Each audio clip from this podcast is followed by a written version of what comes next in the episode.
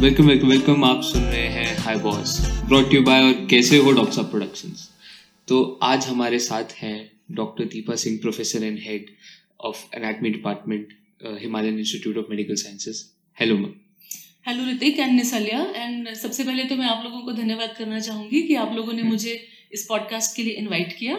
So I am thankful to both of you thank you ma'am it's our pleasure दिसाले से आए। हाय तो ma'am पहली जो चीज़ मैं आपसे पूछना चाहता हूँ कि मैम आपने एम बी बी एस कहाँ से किया एंड क्यों किया? एम बी बी एस क्यों किया? ओके एक तो ये था कि फैमिली में कोई डॉक्टर नहीं था। यस मैम तो पेरेंट्स को था कि एक डॉक्टर होना चाहिए। यस दूसरा कहाँ से किया? After M B B S मैंने सिर्फ़ और सिर्फ़ एक एग्ज़ाम दिया जो उस टाइम पे ऑल इंडिया एग्ज़ाम्स होता था एंट्रेंस एग्ज़ाम यस और जो यूपी पीजी एंट्रेंस होता था उसको मैं कभी दे ही नहीं पाई in spite of filling the form वो दे नहीं पाई। क्योंकि इसमें सिलेक्शन हुआ तो उसकी काउंसलिंग हुई and I got a seat in Karnataka one of the medical colleges in Karnataka तो I went for it and बहुत कैजुअली मैंने उसको ले लिया एक्सेप्ट किया। और उसके बाद when I was done with it तो ये हुआ कि I got married very early क्योंकि coming from an conservative family ये था कि भाई लड़की पहले एम बी बी एस होते ही पहले शादी करो फिर बाकी सब होता रहेगा। So due to that I got married and मेरी when I was at the end of internship, Hmm. I was blessed with my first son. और उसके बाद तो मुझे लगा कि बस दिस इज़ लाइफ। बस यही है जो है उसके इसके आगे कुछ और है नहीं. सो बेसिकली तो ये हुआ उसके बाद कि I never thought of taking up a PG okay I thought this is it मतलब इसी के लिए अब जो है करना है this no scope so that was a time where I was really in a fix कि अब आगे करूँ क्या? So never I went for a PG I thought कि जो हो गया हो गया बस इसके बाद कुछ नहीं होना. But when he was around one and a half year, two years, I was at home looking after him, and friends started coming up and telling me कि भाई Mhm. कुछ तो करो do Yes. something. Yes ma'am Uh, There will be a stage in life जब ये तो बड़ा हो जाएगा but you will feel कि भाई कुछ बीच में छूट गया yes So that was a time when I was guided by a friend to join as a demonstrator in the Department of Anatomy nearby Medical College. Okay That is how I got introduced to anatomy. Okay उस time आप कहाँ रह रहे थे I was in UP at that time. Okay okay okay तो and coincidentally वो कहते हैं कि जब डेस्टिनी जहाँ आपको ले जाना होता है वो ले जाती है। आई मेट अ पर्सन जो आज की डेट में भी टॉपर है एनाटमी पे professor Vishram Singh okay and I was with him for you can say three four years okay and he is the person who pushed me into anatomy तो this is how I came into anatomy तो ma'am आपका anatomy में personal experience कैसा रहा है? सी as I said कि भाई मेरे लिए तो ये डेस्टिनी मुझे लेके आई थी? लेकिन आने के बाद जो मैंने देखा कि anatomy as a career option is not bad it's a very good option Hmm. क्यों? क्योंकि बेसिकली जब आप किसी भी सब्जेक्ट को अपना करियर ऑप्शन चुनते हैं तो दो चीज़ें इंपॉर्टेंट होती हैं आपका एटीट्यूड और आपका एप्टीट्यूड ठीक है? आपका एप्टीट्यूड क्या है? अगर आपको टीचिंग पैशन है आपको लगता है अच्छा कि आप स्टूडेंट्स को ग्रो करो you act Hmm. As role model for them वो वाला अगर आपका एप्टीट्यूड है रिसर्च एप्टीट्यूड है तो it's a very good branch nothing like it दूसरा आपका एटीट्यूड क्या है? अगर आप चाहते हो कि आपकी लाइफ में एक वर्क लाइफ बैलेंस बने है ना? आपको इमरजेंसीज नहीं चाहिए। You want to fix nine to five job and you are basically more you can say family oriented आपको फैमिली में भी एक वो रखना है कि भाई hmm. आपने देखा होगा कि डॉक्टर्स यूजुअली होता क्या है कि इमरजेंसीज है रात को दौड़ रहे हैं वर्किंग आवर्स फिक्स नहीं है स्ट्रेसफुल लाइफ है। तो ये जो मैंने यहाँ के देखा this was a big boon मुझे लगा कि बस यही है जो मुझे चाहिए था एक्चुअली तो aptitude is very important teaching के लिए एक पैशन होना चाहिए आपके। Hmm. Which I found here actually I discovered after coming to that ये है मेरा passion I relate to you मेरा भी यही है कि I am a family oriented person and Hmm. I have aptitude for teaching ऐसा मुझे लगता है। देन तो देन तो इट्स नथिंग लाइक फिर तो ये बेस्ट जगह है तुम्हारे लिए।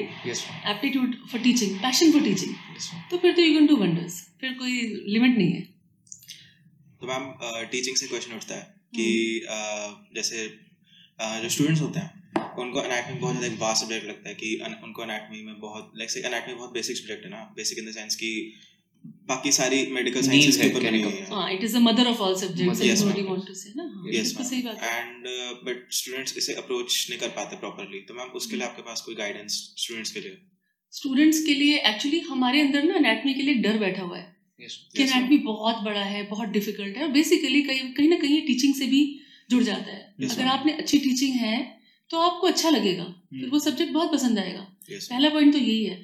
दूसरा ये है कि अनेटमी में आपको अगर आप उसको एज अ क्यूरियोसिटी आप क्यूरियस उससे देखोगे हम्म, उसको पढ़ना चाहोगे गहराई में जाना चाहोगे तो हर एक चीज़ के नाम में भी कोई ना कोई लॉजिक है। Yes. वो टोटल रटने वाली चीज़ नहीं है ये Yes, मिथ है। Hmm. तो इस मिथ को हमें तभी टूटेगा एकदम हम डरेंगे नहीं उससे ठीक है?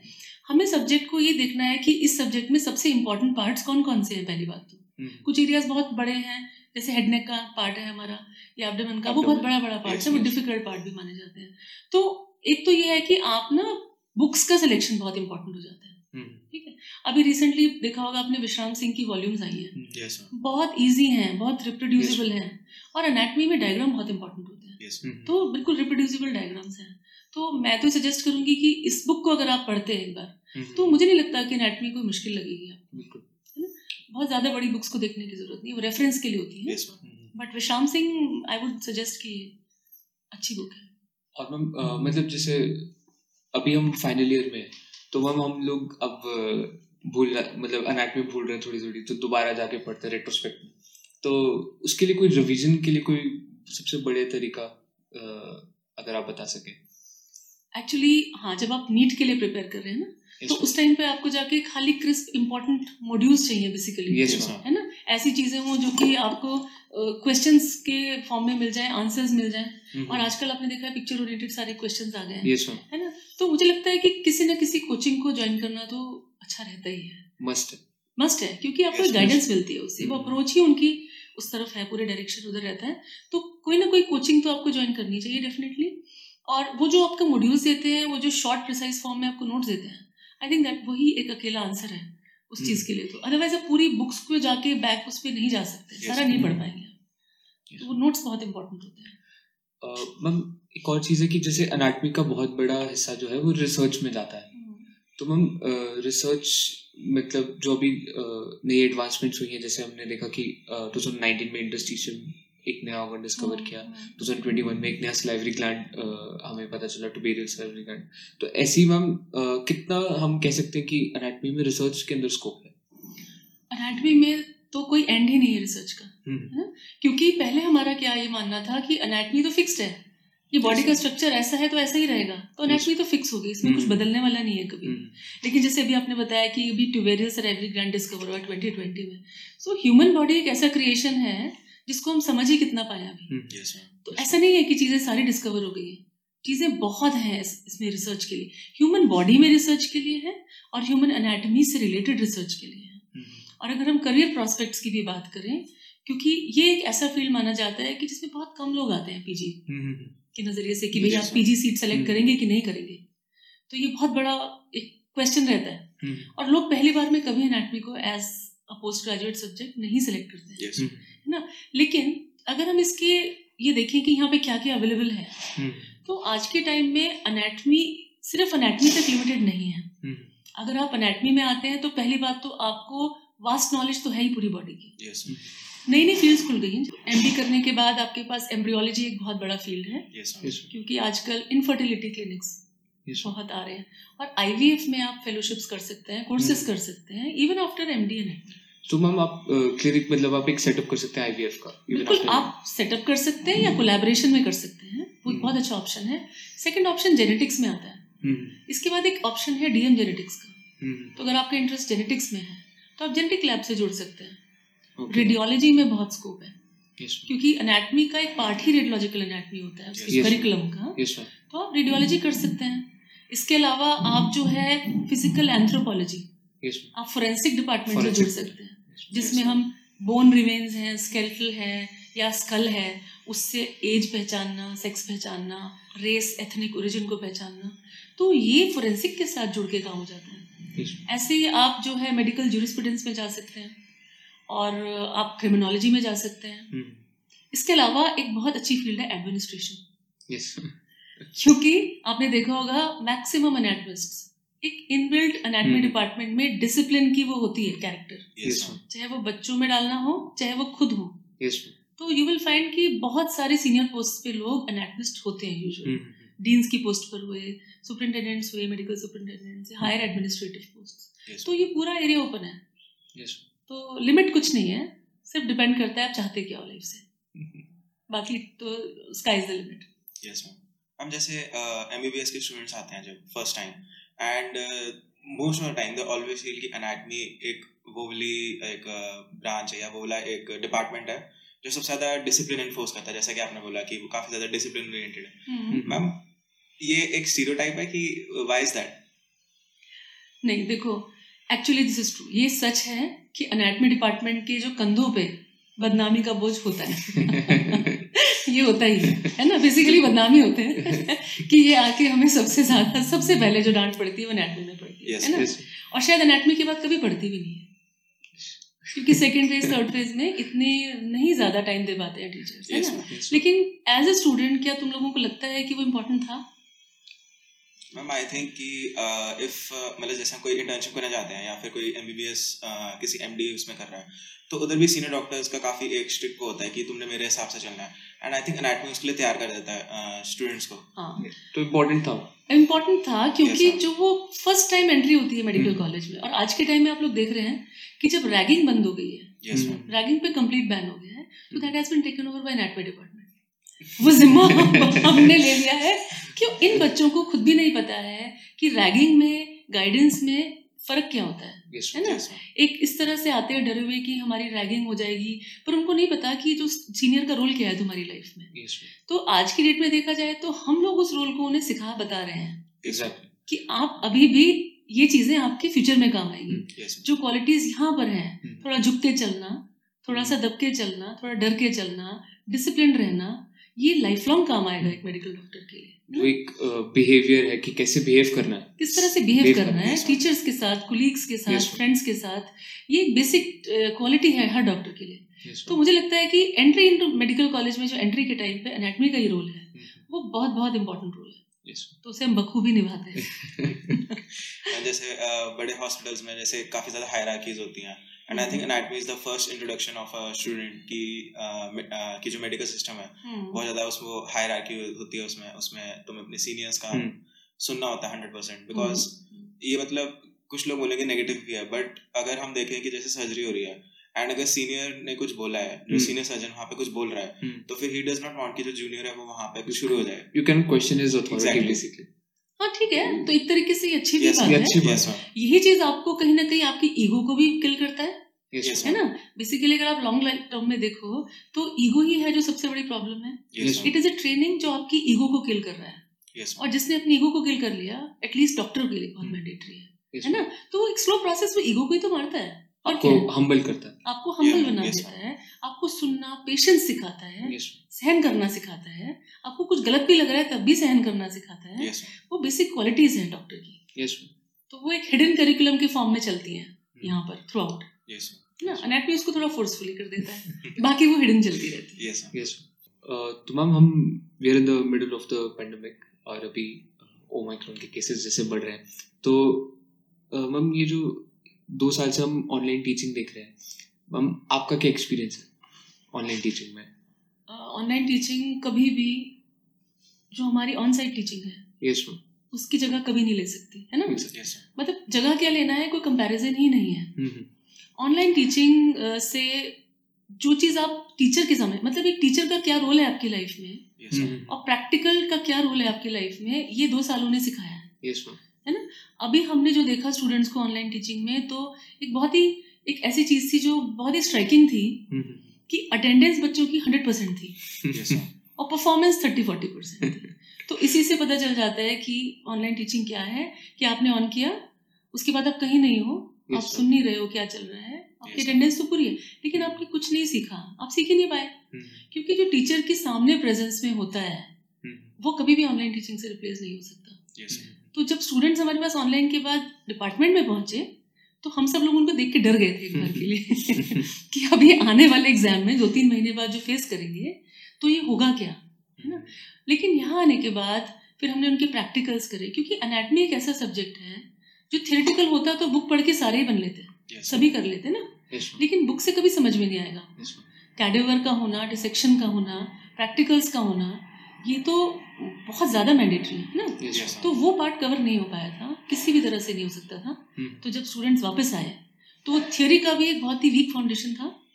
थ्योरी को स्ट्रांग बनाया गया उसे प्रैक्टिकल से सप्लीमेंट किया गया वो सारी चीज़ों को रिपीट करके कैडेवर में दिखाया गया। तब जाके वो आप एग्ज़ाम में बैठने लायक बन पाए तो ऑनलाइन कभी भी नहीं कर सकती है वो कोई आसपास भी नहीं ठहरती है। साइट टीचिंग तो मैम एक और जो कॉन्सेप्ट धीरे धीरे आ रहा है कॉलेजेस में इंटीग्रेटेड टीचिंग का। कि हम कि एक डिपार्टमेंट बाकी सारे डिपार्टमेंट से इंटीग्रेट करके एक टॉपिक बढ़ाते बेसिकली वो ऑर्गन वाइज जाते हैं। एक ऑर्गन उठाया उसका अनाटमी फिजियो फिर उसी में डिजीजेस आगे बढ़ रहे हैं। तो मैम ये आप कैसे देखते हैं? कितना बेहतर है या एक्चुअली अब अगर आप लोगों को पता हो 2019 में करिकुलम चेंज हो गया है yes, ना? एनएमसी yes, ने नया करिकुलम बना दिया है और इंटीग्रेटेड टीचिंग उसका एक मैंडेटरी एस्पेक्ट हो गया है। Yes, तो पहली बात तो अब हमारे पास ऑप्शन ही नहीं है है ना? एट्टी परसेंट तो हमारा होना चाहिए अलाइंड अलाइंड का मीनिंग ये हुआ कि अगर आप अनेटमी में हार्ट पढ़ रहे हैं तो फिजियोलॉजी में भी आप हार्ट पढ़ेंगे और बाइकेम में भी हार्ट पढ़ेंगे। तो एज फार एज पॉसिबल आप अलाइन करेंगे। हम्म।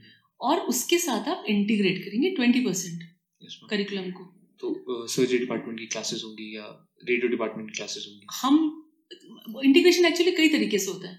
अगर मैं आज पढ़ा रही हूँ और मैं कुछ भी अप्लाइड एस्पेक्ट पढ़ाती हूँ yes, तो वो भी इंटीग्रेशन है माना yes, जाता है। इसके अलावा मान लीजिए हमने हाइपरटेंशन को एक केस ले लिया hmm. और तीन चार दिन के सेशन हमने सिर्फ़ हाइपरटेंशन पे रखे hmm. जिसमें डिफरेंट कंसर्न डिपार्टमेंट्स ने आगे अपने अपने सेशन लिए hmm. तो वो एक एज अ डिज़ीज़ आपके दिमाग में एक पिक्चर बन गई होलिस्टिक अप्रोच सो ऐसा नहीं है कि हंड्रेड परसेंट इंटीग्रेशन हो सकता है। है ना? बट टू सर्टेन एक्सटेंट कुछ एक्सटेंट तक कुछ टॉपिक्स को इंटीग्रेट करना चाहिए। और मैम एक मैं क्वेश्चन पूछना चाहता हूँ मतलब ये एक थोड़ा पर्सनल क्वेश्चन है क्योंकि जब अनाटमी में मैं आया था तो मुझे सबसे ज़्यादा जो अनाटमी में परेशान करता था वो थी हिस्टोलॉजी अच्छा। सब पिंक पिंक हाँ. दिखता था पर्पल सब पिंक और पर्पल दिखता था। तो मैम उसमें आप इतने साल से नाटक तो लाइक क्या आपको भी कभी दिक्कत आता है हाँ. पहचानने में? अभी भी फ्रैंकली बताएँ तो जो पीजी स्टूडेंट्स होते हैं उनको भी दिक्कत आती है। और जो प्रोफेसर होते हैं अगर उनके सामने आप एक नई स्लाइड ला के रख दो तो उन्हें भी लगेंगे पाँच सात मिनट पहचानने में कि ये क्या चीज़ है। तो हिस्टोलॉजी एक ऐसा एरिया है जो बेसिकली यूजी को बहुत ही मिनिमम सा बताया जाता है। हम्म। अगर आप पैथोलॉजी के लिए जाना चाहते हो कल तो आपको नॉर्मल स्ट्रक्चर पता होना चाहिए है ना? नॉर्मल हिस्टोलॉजी पता हम्म। होनी चाहिए। अदरवाइज़ उसमें कोई ऐसी बात नहीं है है ना? हम्म। तो मिनिमम नॉलेज एक एमबीबीएस स्टूडेंट के लिए काफ़ी है और हिस्टोलॉजी एक्चुअली डिफ़िकल्ट होता है। वो प्रोफेसर को भी मैंने कहा ना नई स्लाइड बताओ तो कई बार गलती भी कर सकता है और कुछ टाइम भी लगेगा उसको बताने में। तो रियली डिफ़िकल्ट है इसमें कोई डाउट नहीं मैम जैसे आप हेड ऑफ़ डिपार्टमेंट है यहाँ पर एंड ऑब्वियसली uh, आपके पास बहुत सारी एडमिनिस्ट्रेटिव पावर्स हैं एंड आपको अनुभव भी पता होगा तो फिर एक मेरी हल्की सी क्यूरियोसिटी स्टार्टिंग से रही है कि जैसे हमारे पास यहाँ पे कैडेवर्स होते हैं तो मैम अरेंज कैसे होते हैं? एंड लाइक डायसेक्शन हॉल में कैसे आते हैं? तो वो क्या प्रोसेस होता है? अच्छा जो कैडेवर्स आते हैं हमारे लिए वो दो सोर्सेज से आते हैं। एक होती है unclaimed bodies okay unclaimed bodies हैं जैसे वी आर लकी कि हमारे पास हरिद्वार है ऋषिकेश है। हम्म। तो यहाँ पर साधु हैं ये ऐसे लोग हैं जिनका कोई नहीं होता है ना? वो बॉडीज जो है डेथ के बाद पुलिस अक्वायर कर लेती है। हम्म। उनका कोई नहीं है तो अनक्लेम बॉडीज मानी जाती है। And unclaimed bodies as a rule they can be taken up medical colleges को यूज़ कर सकते हैं फॉर टीचिंग। तो ज़्यादातर बॉडीज हमारी अनक्लेम बॉडीज मानी जाती हैं आसपास से आती हैं। एक छोटा सेट है जो डोनेटेड बॉडीज है। क्योंकि बॉडी डोनेशन का ड्राइव बहुत उस पर चलता बहुत टाइम तक चला। अभी कोरोना की वजह से थोड़ा कम हुआ है। हम्म, लेकिन लोग अपनी बॉडी डोनेट करते हैं फॉर टीचिंग पर्पज वो डोनेटेड बॉडीज है वो। छोटा सेगमेंट है। लार्जली सारी बॉडीज अनक्लेम बॉडीज होती हैं। तो वो पुलिस हमें हैंड करती है फिर हम उन्हें एम्बाम करते हैं उन्हें फिक्स करके एम्बामिंग करके अपने पास रखते हैं और फिर स्टूडेंट टीचिंग के लिए यूज़ करते हैं मम्मी एक छोटा सा वो है कि मतलब I wanted to always appreciate this कि क्योंकि हम जब बाकी कॉलेजेस का सुनते हैं वहाँ पे ना तो कोल्ड स्टोरेज है हम्म। और ना ही इतने कैडेवर्स वो अवेलेबल करवा करवा पाते हैं करवाते हैं हम्म। और एम्ब्रियो के मॉडल्स uh, जो है ये भी हर जगह नहीं होते। तो आई थिंक अनाटमी डिपार्टमेंट हमेशा वो कोशिश करता है कि अलग अलग तरीकों से पढ़ाने की। कोविड में uh, आपने यूट्यूब चैनल शुरू किया अपना इस्टेब्लिश किया। तो मतलब I always wanted to appreciate this तो thank you thank you very much actually YouTube channel was just an effort क्योंकि एक टाइम पे हमें ऐसा लगा कि स्टूडेंट्स स्ट्रगल कर रहे थे। इन्फॉर्मेशन के लिए जो हमने उन्हें अलग अलग तरीकों से देने की कोशिश की। हमने ऑनलाइन लेक्चर्स दिया पीपीटी शेयर किया वॉइस पीपीटी शेयर किए। हमने उनको दिखाने की भी कोशिश की लेकिन जो एक एक्चुअल फील होता है ना क्लास का कि सामने टीचर है और वो बोर्ड पे पढ़ा रहा है चौक से पढ़ा रहा है स्पेशली एनाटमी में chalk and board is very important कि आप डायग्राम बनाते हो तो बच्चा आपको वॉच करता है और वो सेम डायग्राम को रिप्रोड्यूस करता है है ना? तो वो जो एक फील थी वो नहीं आ रही थी स्टूडेंट्स को कि मैम वो वाली चीज़ हमें नहीं आ पा रही है। इसलिए हमें समझ नहीं आ पा रहा है। तो उस एक छोटी सी जो कंप्लेंट थी बच्चों की ना या प्रॉब्लम फेस कर रहे थे yes. उसने ट्रिगर किया उस एफर्ट को। तो मुझे लगा कि क्यों नहीं क्लास को हम एज अ क्लास रिकॉर्ड करें yes. और उनको दें। तो शुरू में तो वो हमने उनको भेजा। फिर बाद में लगा कि एक वाइडर ऑडियंस को क्यों ना मिले ये benefit why restricted to only a few students तो अब आज की डेट में ये है कि उससे सिर्फ़ यहाँ क्यों? All over the world people are benefiting तो बच्चे उसको देखते हैं उन्हें अच्छा लगता है तो हमें भी अच्छा लगता है। Yes, तो yes, जो एक्चुअल ऑनलाइन में लगता है कुछ अचीव किया या yes, बच्चों की हेल्प की वो वाली फीलिंग थी उसमें तो उस थॉट के साथ ये स्टार्ट किया गया था यूट्यूब चैनल था तो मैम जैसे कि हम जानते हैं अनाटमिक नॉन क्लिनिकल सब्जेक्ट है तो हम कहते हैं कि ये इसमें जो क्लिनिशियन का पार्ट है वो खत्म हो चुका है और एक टीचर बचता है। तो आज के टाइम में मतलब टीचर का क्या रोल है? अच्छा ये तो बहुत इंपॉर्टेंट चीज़ बोली तुमने क्योंकि होता एक्चुअली यही है कि वंस अगर आपने चुन लिया है प्री क्लिनिकल या पैरा क्लिनिकल सब्जेक्ट तो आप एक इंस्टीट्यूट से बन गए हो फॉर लाइफ लॉन्ग है ना? एंड लार्जली आप एक टीचर ही बने हो hmm. हमेशा के लिए you are a teacher now ठीक है? लेकिन अगर आप देखो कि एक टीचर का रोल है क्या हमारी सोसाइटी में hmm. है ना? अगर आप उसे मानते हैं आज की डेट में क्या हो रखा है कि जो टीचर्स हैं वही सबसे डिग्रेडेड hmm. ऐसा है कि अगर आपकी मेरिट लोएस्ट है तो आप टीचिंग में आ गए या आपने इन ब्रांचेस को ऑप्ट कर लिया। Hmm, लेकिन इसका जो एक विशेष सर्कल बनता है वो ये बनता है कि जो आप स्टूडेंट्स को आगे बना रहे हो वो भी उसी क्वालिटी के होंगे hmm. है ना? तो टीचर का रोल तो फाउंडेशन बनाने का है स्टूडेंट का वो एक बहुत ही इंपॉर्टेंट रोल है। और एक ऐसा टाइम था जब अनाटमी को लो मेरिट्स वाले भी लेते थे।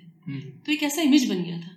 लेकिन वो वॉश ऑफ़ हो गया है आज के टाइम में अच्छी रैंक्स पे भी। लोग प्री क्लिनिकल को पैरा को प्रेफर करते हैं।